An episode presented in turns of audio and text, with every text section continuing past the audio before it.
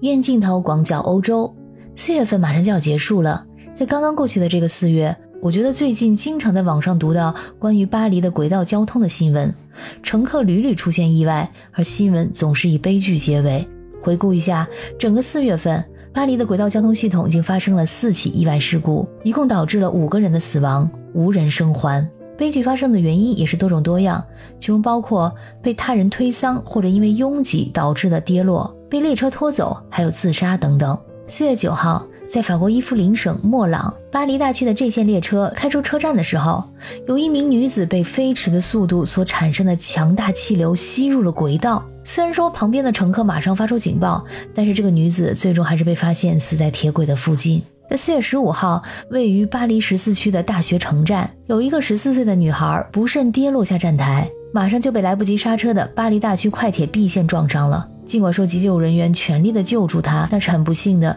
女孩不久之后身亡。据称，目前还不清楚女孩突然失去平衡的原因。她掉下站台呢，可能和她一直看手机所导致的分心有关，就是说太专注看手机了，一不小心踩空了。在四月二十二号，位于巴黎十二区的贝莱尔站。有一名四十岁左右的女子在下车的时候，外套被六号地铁的自动门卡住了，她被驶出车站的列车拖走。更不幸的是，她的丈夫和儿子亲眼目睹了整个过程。这名女子啊当场死亡。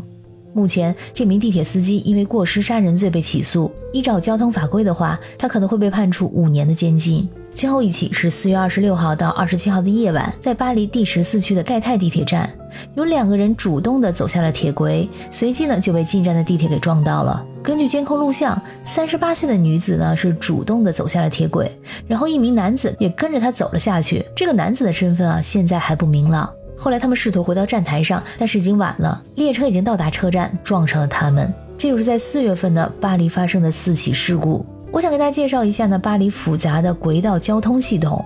因为我自己在十几年前第一次去巴黎旅游的时候，就是在复杂如蜘蛛网般的巴黎线路途中迷失了方向，错过了飞机，只能现场花高价改票。这个惨痛的经历啊，我一直记到现在。由于巴黎历史的原因和城市规划的复杂性，所以呢，它有很多不同的线路和运营方式。其中最主要的是巴黎的地铁。巴黎的地铁最早建设于一九零零年，是为了迎接一九零零年巴黎世界博览会而建造的。巴黎地铁是巴黎市区内最主要的轨道交通系统，由十六条线路组成，覆盖了巴黎市内绝大部分的区域。地铁线路的编号是用数字和字母表示的，比如说一号线、二号线等。线路之间呢，通过换乘站相连。巴黎地铁是世界上最早的地铁之一，因为它建的实在太早了，在当时的技术和设计，并没有考虑到安装防护安全门的必要性。在此之外呢，巴黎地铁的地下隧道和车站结构也非常的古老。如果说要安装防护安全门的话，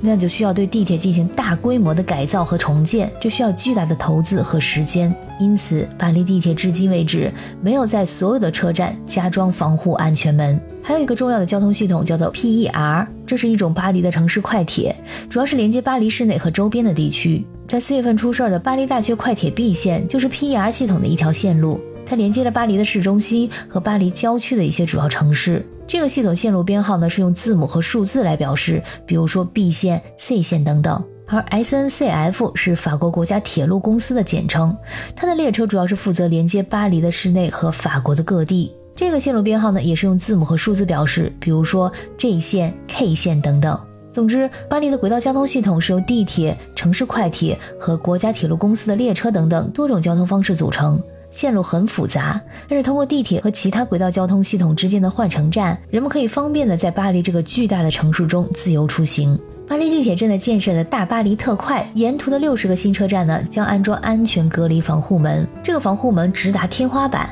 用来防止任何形式的危险。但是对于历史悠久的巴黎轨道系统，安装防护设施呢，有一定的难度。由于成本的问题，巴黎大众运输公司还有法国国家铁路公司都没有相关的安装计划。因为安装安全隔离防护门之前需要加固，仅仅一个四号线的地铁，它沿途的安装费用呢就高达一点零六亿欧元。如果说巴黎整个轨道系统啊，需要花费数十亿欧元，其中比地铁输入还要长上数倍的巴黎大区快铁线路的安全设施费用还要更高，并且在非自动轨道线路上，安全防护设施的使用难度非常高。因为这个列车它很难保证每次都停在同一个位置上。还有呢，巴黎各线路的列车的型号不一样，每节车厢的长度、上下车门间的距离啊，都是有差距的。既然安装防护设施目前来看不现实，为了避免类似的悲剧继续上演，现在呢，巴黎大众运输公司增强和乘客之间的交通，他们让更多的人了解铁路网络的潜在危险。